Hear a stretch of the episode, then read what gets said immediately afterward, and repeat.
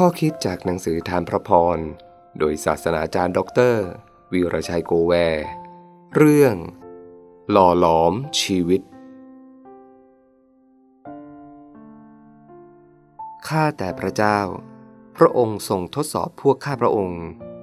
ทรงหล่อหลอมพวกข้าพระองค์ให้บริสุทธิ์เหมือนหลอมเงิน สดุดี บทที่ 66 ข้อ 10 ดินเหนียวหนึ่งก้อน มีราคาน้อยมาก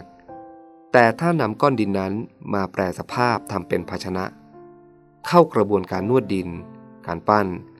และการเข้าเตาเผาในความร้อนที่มีอุณหภูมิสูง ที่มีอุณหภูมิพอเหมาะ เราก็จะได้ภาชนะที่มีราคา เช่นเดียวกับวัสดุที่เป็นเงิน ถ้าจะเพิ่มคุณค่าของเงินที่ยังเป็นก้อนแร่นั้น ก็ต้องนำเข้าเตาเผาเอาขี้แร่ออกความร้อนของไฟ สลายขี้แร่ที่ติดมาทำให้เราได้เห็นแร่บริสุทธิ์ ได้เนื้อเงินบริสุทธิ์ที่จะนำมาแปรรูปเป็นภาชนะ หรือเครื่องประดับราคาแพง ก่อนพระเจ้าจะเลือกเราให้เป็นสื่อประกาศพระบารมีของพระเจ้า เป็นภาชนะที่มีเกียรติที่พระเจ้าจะหยิบมาใช้ในเวลาของพระองค์ ภาชนะดินนั้นต้องได้ผ่านกระบวนการสร้าง ผ่านการหล่อหลอมจนเข้าที่ เป็นความภาคภูมิใจทั้งผู้ใช้และผู้ถูกใช้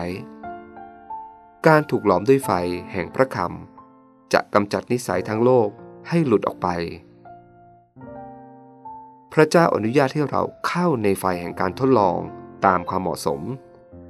เราอาจรู้สึกเจ็บปวดในเหตุการณ์ที่เกิดขึ้น แต่ถ้าเหตุการณ์นั้นไม่เกิดขึ้น นิสัยเราคงไม่เปลี่ยน ไม่ยอมเดินออกจากนิสัยเดิมที่เป็นอุปสรรคต่อความเจริญก้าวหน้าฝ่ายวิญญาณ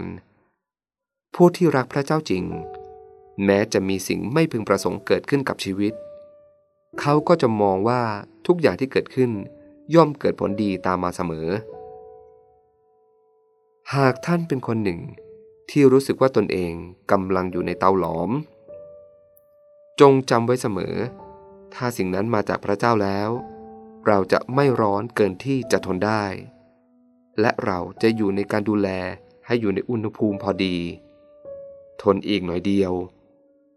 เราจะกลายเป็นภาชนะที่มีค่า ถวายเกียรติแด่พระเจ้า